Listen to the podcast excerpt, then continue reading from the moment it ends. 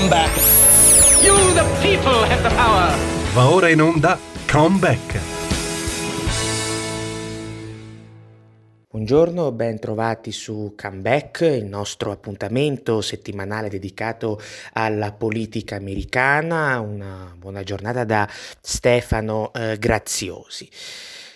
Come sapete, quello che si è verificato insomma, negli ultimi giorni a Washington ha letteralmente eh, gettato nel caos la politica americana. Um, ci riferiamo ovviamente all'irruzione che eh, il 6 di eh, gennaio, mercoledì 6 gennaio, alcuni eh, manifestanti, alcuni sostenitori di eh, Donald Trump hanno eh, effettuato, condotto all'interno del Campidoglio mentre il congresso era riunito per certificare la eh, vittoria elettorale di eh, Joe Biden. Ehm, questo ha uh, implicato la temporanea interruzione eh, della seduta, i parlamentari sono stati eh, evacuati, ne sono sorti scontri, tafferugli, al momento il bilancio è di eh, 5 vittime, tra queste 5 vittime eh, si registra eh, un ufficiale delle forze dell'ordine, un funzionario delle forze dell'ordine da una parte e una eh, dimostrante eh, sostenitrice eh, di Trump ehm, che è rimasta eh, uccisa, colpita, eh, pare da arma da fuoco, per quanto almeno fino ad oggi i vari media americani eh, abbiano appunto detto che fosse disarmata. Um, al momento si contano poi uh, circa 68 arresti. Um, sono sorte ovviamente fortissime polemiche, la questione è molto complessa ehm, e tra l'altro, come dire, eh, riguarda, coinvolge vari ordini eh, di eh, problema, se così possiamo dire. Innanzitutto c'è un tema, è stato posto un tema anche abbastanza inquietante di ordine pubblico perché eh, molti hanno evidenziato l'estrema facilità con cui questi manifestanti eh, sono entrati dentro il Campidoglio, tra l'altro durante un evento importante come la certificazione di una vittoria eh, presidenziale. E, ehm, insomma, diciamo che eh, le misure di sicurezza erano totalmente inadeguate, stranamente aggiungerei inadeguate. Pochi giorni fa la Reuters ha eh, fatto un'analisi abbastanza dettagliata delle falle di sicurezza e questo insomma lascia comunque degli interrogativi perché poi sì, sapete è stata fatta intervenire solo successivamente la Guardia Nazionale e poi sì insomma il sindaco di Washington ha decretato un coprifuoco serale che eh, durerà appunto fino almeno fino all'inaugurazione eh, presidenziale di Joe Biden il prossimo 20 gennaio. Però insomma la presenza di queste falle di sicurezza eh, così evidenti, così forti, lascia eh, molte eh, perplessità e vedremo se eh, la situazione eh, verrà chiarita in qualche modo nei prossimi giorni o nelle prossime settimane. Ehm, al di là eh, del dato di ordine pubblico c'è poi ovviamente il dato eh, politico. Donald Trump è finito uh, letteralmente nella bufera perché è stato accusato sostanzialmente di aver aizzato quei manifestanti durante il comizio che aveva tenuto poco prima che l'irruzione avvenisse. Ricordiamo che appunto a Washington Trump il 6 gennaio stesso, nella tarda mattinata americana del 6 gennaio, aveva tenuto questo discorso davanti ai suoi sostenitori ribadendo le sue accuse di brogli e irregolarità in occasione delle elezioni presidenziali dello scorso novembre e aveva esortato i suoi a non accettare fondamentalmente quel risultato e quindi poco dopo insomma il termine del comizio si è verificata l'irruzione. E questo appunto dicevo ha, ha portato a fortissime polemiche che stanno eh, proseguendo anche eh, in questi stessi giorni in queste stesse ore. Il Partito Democratico è sul piede di guerra cercheremo di analizzare poi quali sono le sue strategie politiche in questo momento contro il presidente uscente e dall'altra parte si è creato anche, come dire, un forte attrito, un forte gelo con lo stesso partito repubblicano. Eh, sapete, i rapporti tra Trump e il Partito Repubblicano sono sempre stati problematici, o meglio, non tutto il Partito Repubblicano, ma una parte, il punto, una parte di esso,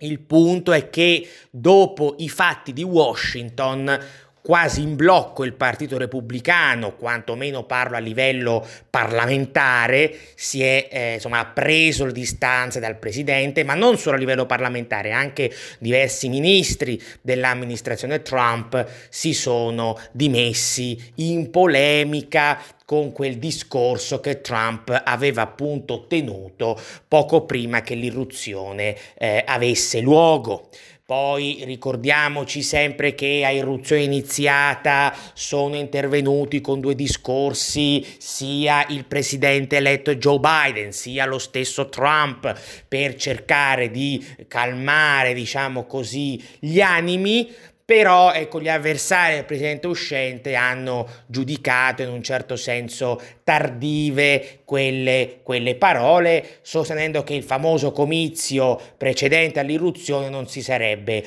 dovuto tenere o quantomeno non si sarebbe dovuto tenere con quei toni così diciamo appunto virulenti.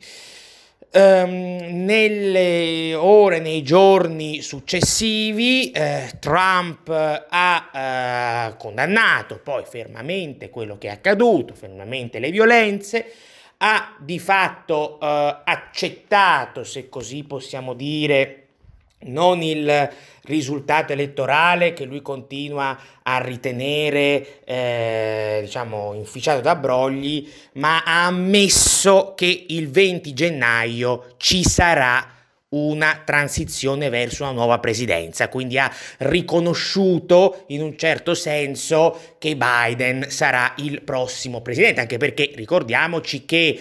ore dopo l'irruzione al Campidoglio, quando l'edificio è stato, diciamo, in grado di riaccogliere i parlamentari, il processo di certificazione è ripreso e eh, alle, nelle prime ore del mattino americano del 7 gennaio il congresso ha formalmente certificato la vittoria di Joe Biden e Kamala Harris per cui diciamo la certificazione di Biden ormai è stata sancita l'ultimo passaggio vi dicevo sarà de, de, della transizione presidenziale è previsto come Costituzione eh, prescrive il 20 gennaio quando quando ci sarà l'insediamento e Biden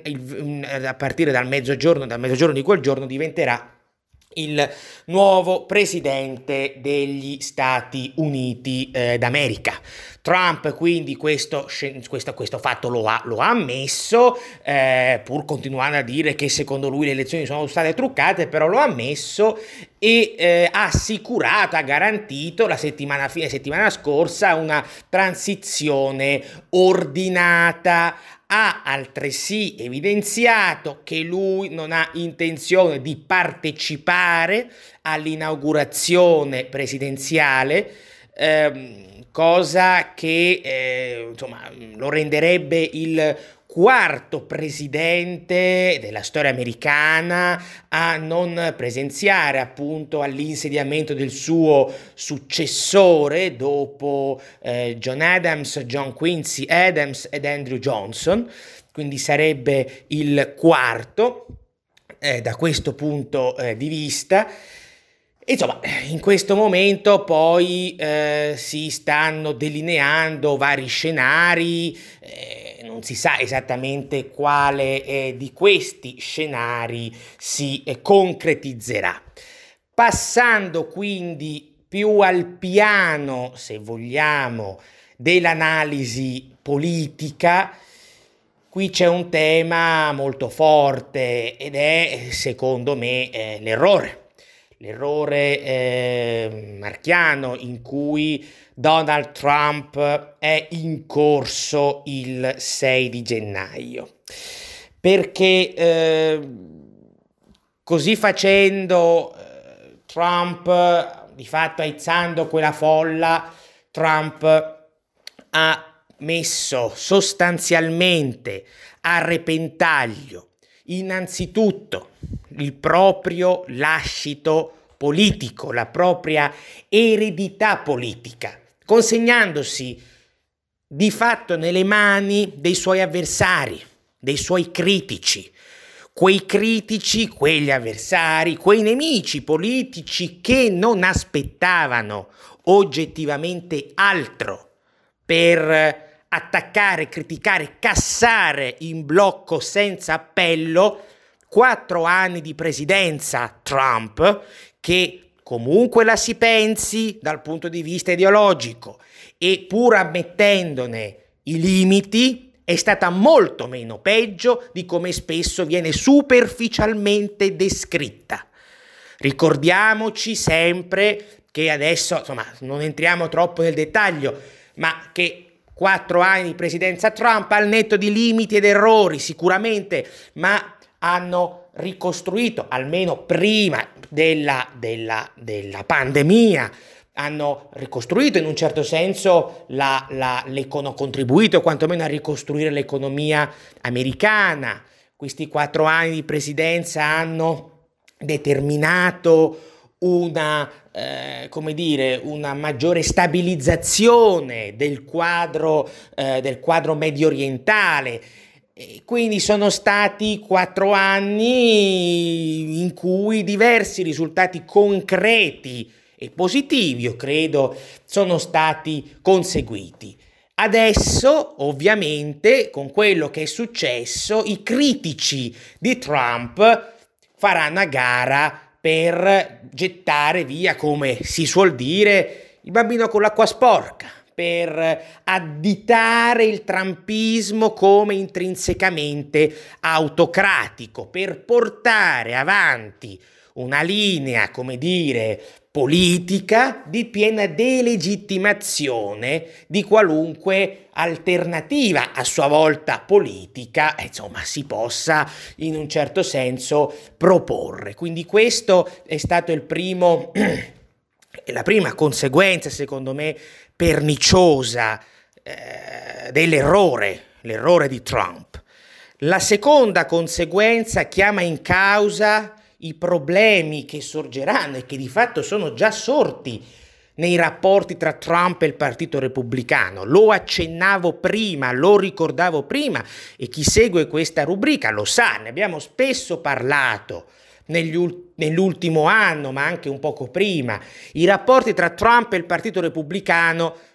sono sempre stati tortuosi. Una parte del Partito Repubblicano non ha mai sopportato Trump, soprattutto diciamo l'area più vicina all'establishment, e invece però un'altra parte del partito in questi anni e in questi ultimi mesi si era più avvicinata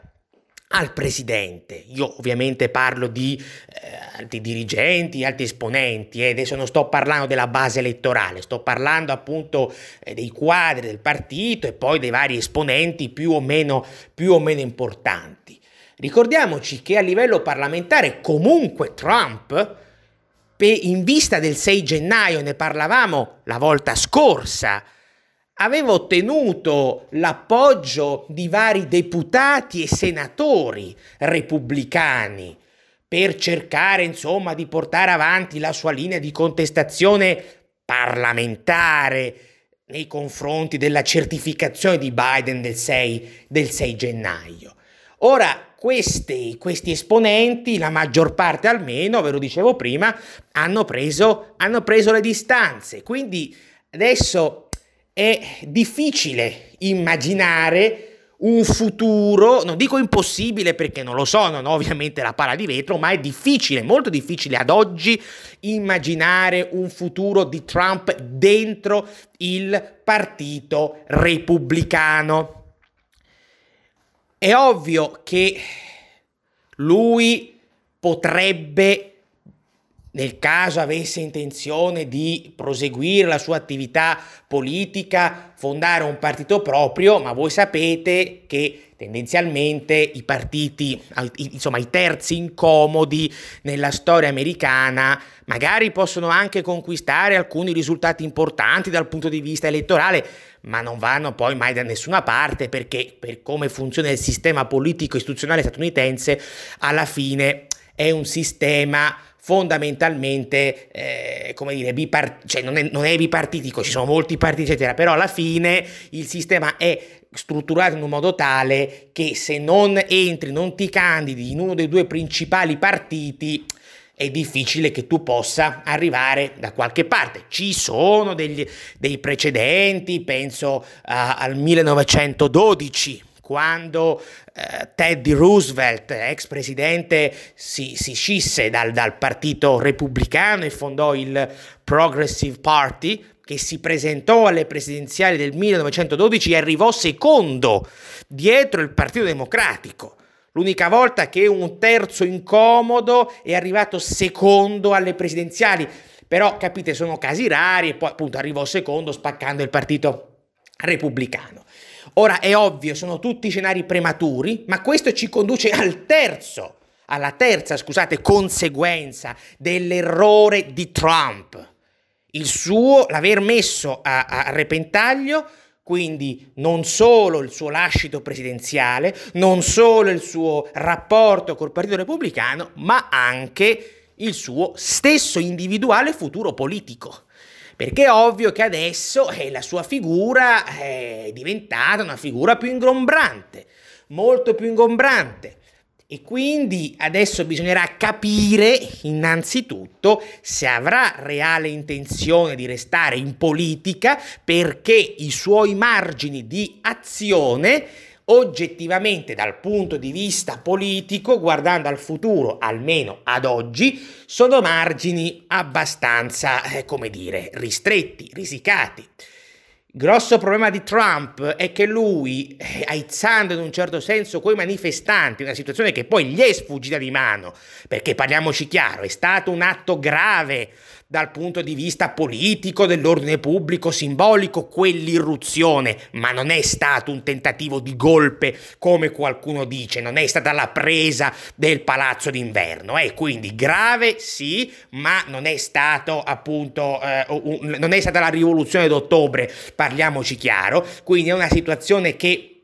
Trump in quel frangente ha incautamente messo in moto e gli è appunto, come dire, sfuggita fondamentalmente di mano, ma questo è stato il suo enorme errore politico che adesso rischia di pagare a carissimo prezzo. Per cui lui, dandosi letteralmente, come si suol dire, la zappa sui piedi, nel giro di neanche 48 ore è passato dall'essere fondamentalmente l'uomo forte del Partito Repubblicano, la figura di, di, maggiore rilievo, di maggiore riferimento, colui che avrebbe potuto dare le carte magari nel 2024, ma non so se ricandidandosi, ma comunque avere una voce in capitolo, a una sorta di reietto, a una sorta di figura ingombrante rispetto a cui tutti vogliono prendere le distanze, anche ovviamente tra i repubblicani. E questo è stato il suo enorme errore politico che poi pone un problema enorme a sua volta, ribadisco, sulla sua eredità politica. E questo è il tema, secondo me, fondamentale che i repubblicani dovranno cercare di affrontare e di risolvere adeguatamente, perché, come vi dicevo prima, la, il messaggio che sta, si sta cercando di far passare, a partire ovviamente, ne ha tutto l'interesse a farlo, ha tutto l'interesse a dirlo, dal, dal presidente entrante Joe Biden, è che il trumpismo come fenomeno politico sia intrinsecamente autoritario, come se l'atto grave, l'evento grave dell'irruzione al Campidoglio fosse la logica e necessaria conseguenza di quattro anni di trumpismo. Non è così. Questa è un'interpretazione che respingo fortemente al mittente, che i repubblicani credo dovrebbero respingere fermamente al mittente. Non si può derubricare quattro anni di amministrazione, ripeto, tra luci e ombre a quello che è successo, ripeto grave, mercoledì della settimana scorsa, perché questo è sostanzialmente errato dal punto di vista politologico ed è, diciamo, anche strumentale, secondo me, sotto il profilo, come dire, ideologico. Ed è qui a per cui che, bisogna capire come i repubblicani si muoveranno, perché che la figura individuale di Trump sia ormai diventata ingombrante, questo è fuori luogo, scusatemi, questo è fuori discussione, volevo dire, fuori discussione, è oggettivo. Adesso, ripeto, non ho la palla di vetro, non so che cosa succederà, se Trump vorrà fare politica eh, o meno e se la farà, dove la farà, il, il, futuro dei suoi rapporti con i repubblicani, non lo so, ma mi sembra, ve lo dicevo prima, ad oggi molto improbabile quantomeno che resterà in buoni rapporti con il Partito Repubblicano. Quindi il Partito Repubblicano, la sfida del Partito Repubblicano è quella, a mio modesto avviso, di preservare quanto di buono, e ce n'è stato di buono, nell'eredità del trampismo, nell'eredità politica del trampismo c'è, sapendo magari andare anche oltre la figura individuale di Trump. Perché ricordiamoci, ma di questo abbiamo spesso parlato nella nostra rubrica nei mesi scorsi, che al netto dei problemi, delle, delle contraddizioni, quello che volete, il trampismo ha apportato in questi quattro anni nuova linfa al Partito Repubblicano. Partito Repubblicano, quando Trump si è candidato nel 2015, era un partito che almeno sotto il profilo delle competizioni presidenziali non sapeva più che pesci prendere, perché aveva, era stato sconfitto nel 2008 e nel 2012 aveva estrema necessità di una, come dire, di un rinnovamento. E il trumpismo questo rinnovamento lo ha portato perché il Partito Repubblicano in questi quattro anni ha comunque allargato la propria base elettorale, ha delle quote eh, come dire, che prima i repubblicani facevano fatica a raggiungere. Pensate alla working class, quindi pensate ad esempio ehm, tra gli altri colletti blu eh, di stati come il Michigan, il Wisconsin, la Pennsylvania, l'Ohio. Pensate alle minoranze etniche dopo che per anni hanno detto, dicevano che Trump fosse un presidente razzista, Ebbene, Trump alle ultime elezioni, che poi alla fine sapete ha perso, ma ha conquistato enormi spazi tra gli elettori, tra le, tra gli elettori eh, delle minoranze, in particolare tra gli elettori ispanici, come testimoniato dall'ottimo risultato, per esempio, nello stato della Florida. Allora è ovvio che i repubblicani adesso, ripeto, al di là di Trump preso individualmente, il problema adesso è come dire, fare i conti con l'eredità politica più che con l'individuo Trump, si trovano davanti a un bivio, i repubblicani americani.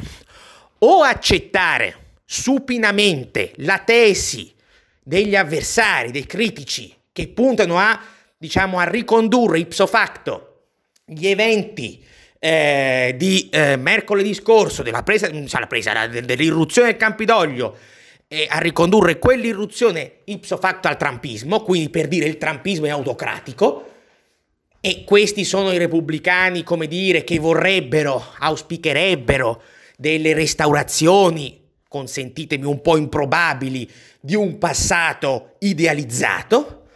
oppure l'altra possibilità, che a mio modesto avviso dovrebbe essere quella più, più, più, più auspicabile, i repubblicani devono respingere questa tesi. Devono, come hanno fatto ovviamente, condannare quello che è successo al Campidoglio,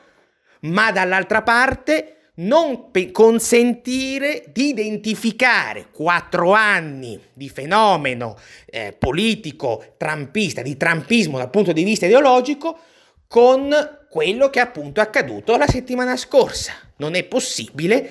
sostenere, accettare la tesi che il trumpismo sia intrinsecamente autocratico, intrinsecamente autoritario, semplicemente perché da un punto di vista politico le cose non stanno così, quindi distinguere le due cose. Io credo che alla fin fine nelle prossime, nei prossimi mesi e nei prossimi anni sarà proprio questo il dibattito che verrà a, eh, come dire, a svilupparsi dentro il partito dell'elefante, sapete che l'elefante è il simbolo dei repubblicani, tra chi vorrà appunto gettare completamente alle ortiche eh, l'eredità trampista dal punto di vista politico-ideologico e chi invece cercherà di eh, preservarla in un, certo, in un certo qual modo. Io credo che la situazione sia in questo momento per i repubblicani molto complicata, Sapete che vi dico sempre, ho sempre detto in questo, in questo, spazio, che i democratici sono divisi al loro interno, e lo sono ancora, eh? Però indubbiamente adesso il problema principale ce l'hanno i repubblicani, inutile, inutile nasconderselo, e, ehm, e, quindi diciamo che eh, sarà su questo punto che verterà, penso, il dibattito, il dibattito interno. E quindi i repubblicani, secondo me, devono affrontarlo ovviamente a mente, a mente fredda, ma devono anche saper respingere attacchi indebiti distinguendo, ribadisco, un evento deprecabile come l'irruzione al Campidoglio, rispetto a cui Trump ha le sue responsabilità oggettive, oggettive, distinguere però questo da quattro anni di amministrazione che, ribadisco, con i suoi limiti non possono tuttavia essere derubricati, ricondotti ipso facto a quello che è successo la settimana scorsa, perché questo sarebbe un falso storico. Detto questo, tornando sempre alla questione dei fatti di Washington e poi chiudendola per cercare di dare uno sguardo al futuro, quantomeno nell'immediato, da qui al 20 gennaio, ribadiamolo, le responsabilità di Trump sono oggettive e politicamente le pagherà in maniera amara, come ho cercato di spiegarvi adesso. Però ricordiamoci anche che ci muoviamo negli Stati Uniti all'interno di un, all'interno di un clima politico sempre più incattivito. Ed è un clima politico incattivito che ha una natura sistemica. Nessuno, lo ribadisco a scanso di equivoci, vuole assolvere Trump per il suo comportamento di mercoledì della settimana scorsa, ma ritenere che quello che è accaduto sia, o meglio, che la responsabilità di questo clima generale, incattivito, polarizzato, eh, esacerbato sia solo di Trump, è una pia illusione. E questo lo sanno tutti, lo sanno tutti. È giusto, è stato messo in evidenza da molti critici del presidente uscente che quello che è accaduto è anche il frutto della campagna di delegittimazione che Trump ha condotto nei confronti di Joe Biden in questi ultimi mesi, dopo le elezioni, e questo è verissimo. Però, signori, ricordiamoci anche che per quattro anni i democratici a loro volta hanno cercato di delegittimare Donald Trump per la sua vittoria nel 2016, parlando di un complotto russo che non è mai stato dimostrato, come evidenziato dal rapporto del procuratore speciale Robert Mueller nel marzo del 2019. Attenzione in quel rapporto che in questo, questo, ehm, questo spazio io abbiamo seguito all'epoca abbastanza dettagliatamente, quel rapporto Müller dice sì,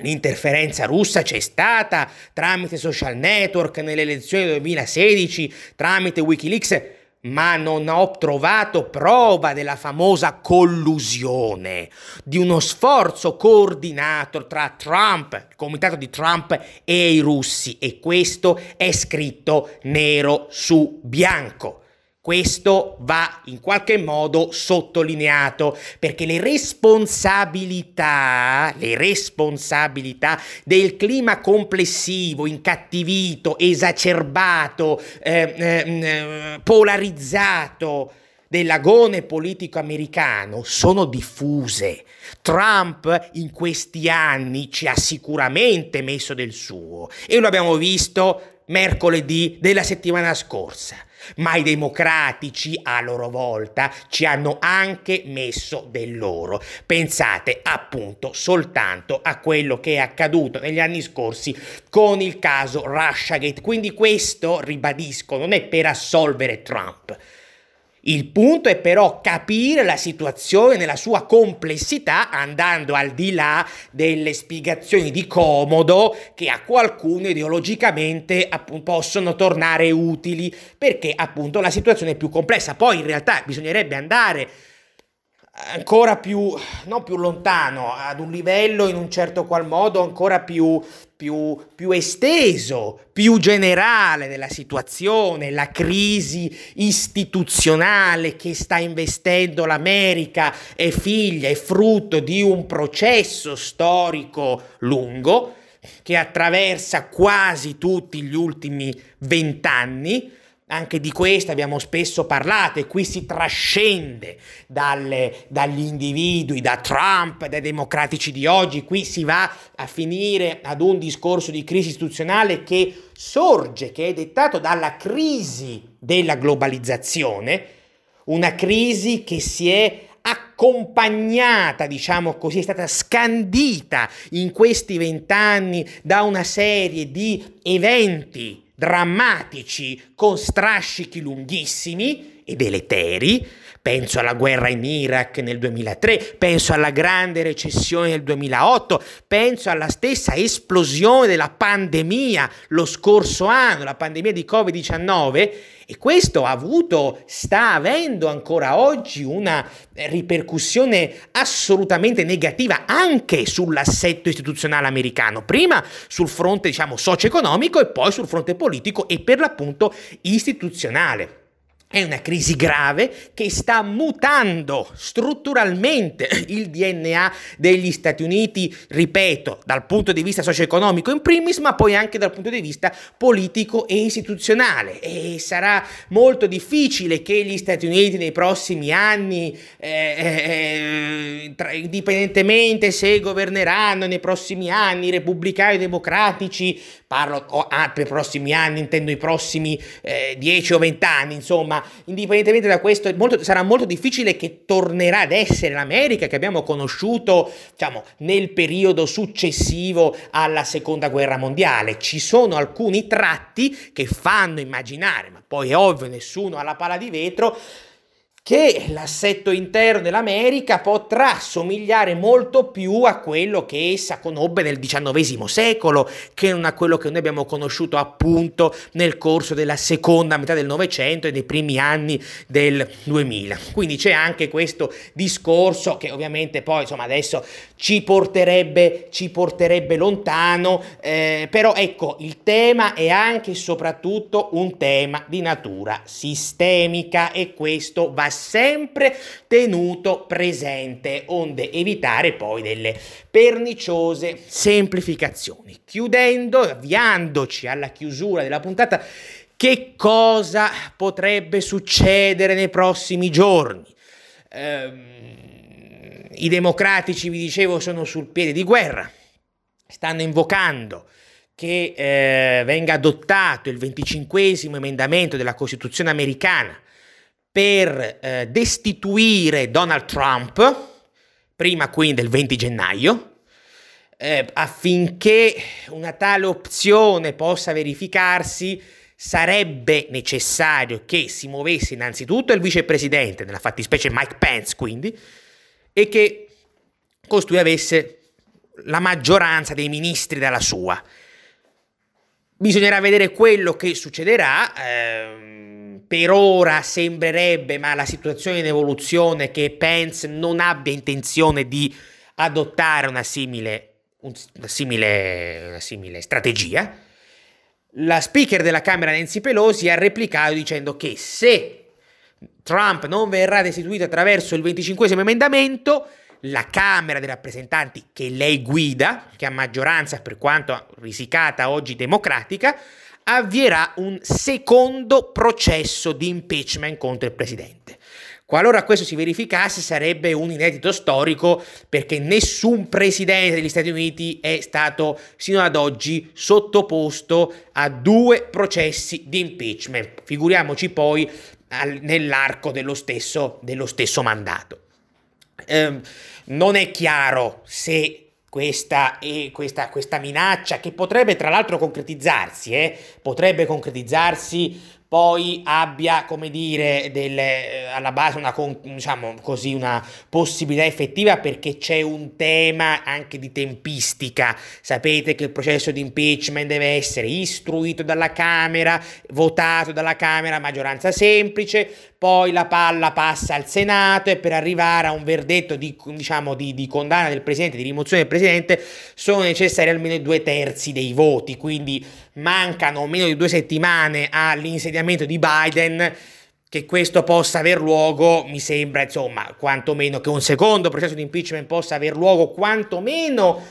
sua, nel suo intero svolgimento, eh, mi sembra, come dire, un po' improbabile. I senatori repubblicani poi si stanno già spaccando al loro interno, non lo so, vedremo quello che, che succederà. Um, Dall'altra parte va anche ricordato che c'è un'altra ipotesi che sta circolando e non da oggi, ma in questa fase eh, um, sta prendendo quota, e cioè che Trump possa optare per le dimissioni anticipate.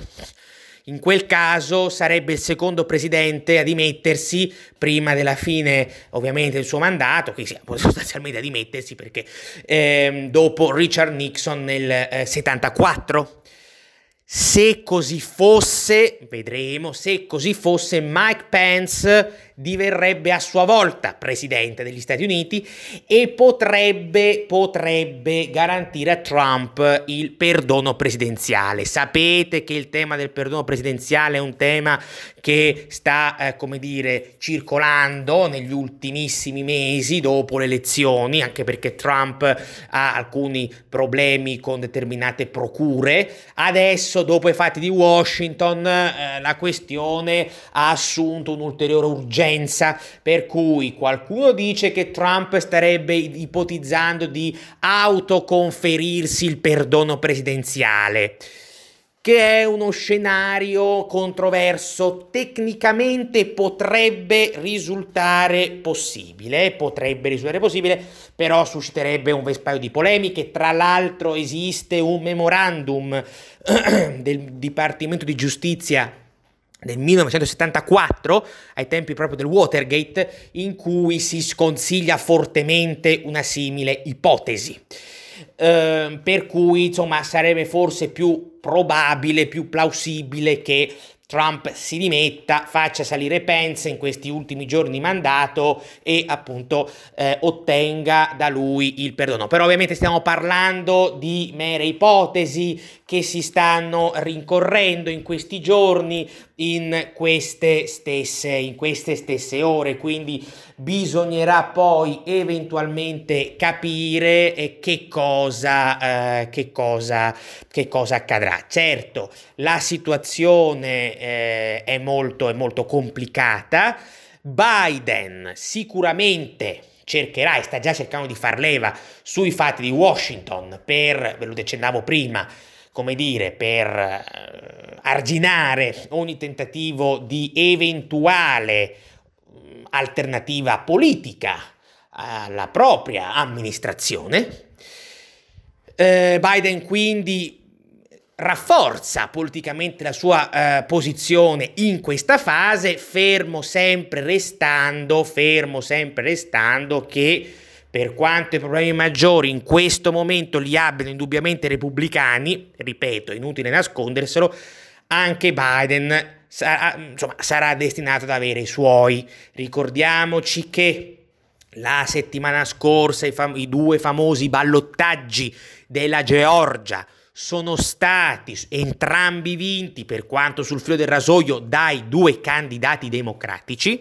quindi il Senato è di fatto in mano al Partito Democratico, il nuovo Senato è in mano al Partito Democratico, c'è parità 50 seggi e 50 seggi, ma i democratici hanno anche la vicepresidenza e quindi in questo modo hanno di fatto la, la maggioranza. E come vi dicevo la settimana scorsa un Senato democratico sì da una parte rafforza Biden perché teoricamente lui adesso può portare avanti la sua agenda politica, può nominare i ministri che vuole senza necessità di troppi compromessi con i repubblicani, però attenzione perché un Senato, anzi un congresso totalmente in mano, ancorché di pochissimo, ai democratici, rafforza il potere contrattuale della sinistra democratica, quella sinistra democratica che insomma, penso a Bernie Sanders, penso a Elizabeth Warren, non ama troppo Biden e che vuole portare avanti, vuole imporre la propria agenda politica, quindi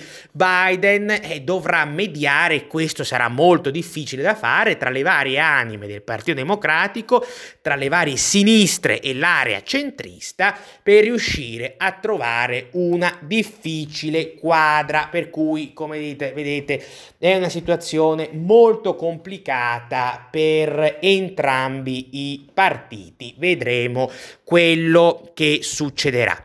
io eh, per oggi vi saluto, vi auguro una buona eh, giornata e vi do appuntamento alla settimana prossima. Un caro saluto da Stefano Graziosi. Come back. Avete ascoltato Come Back.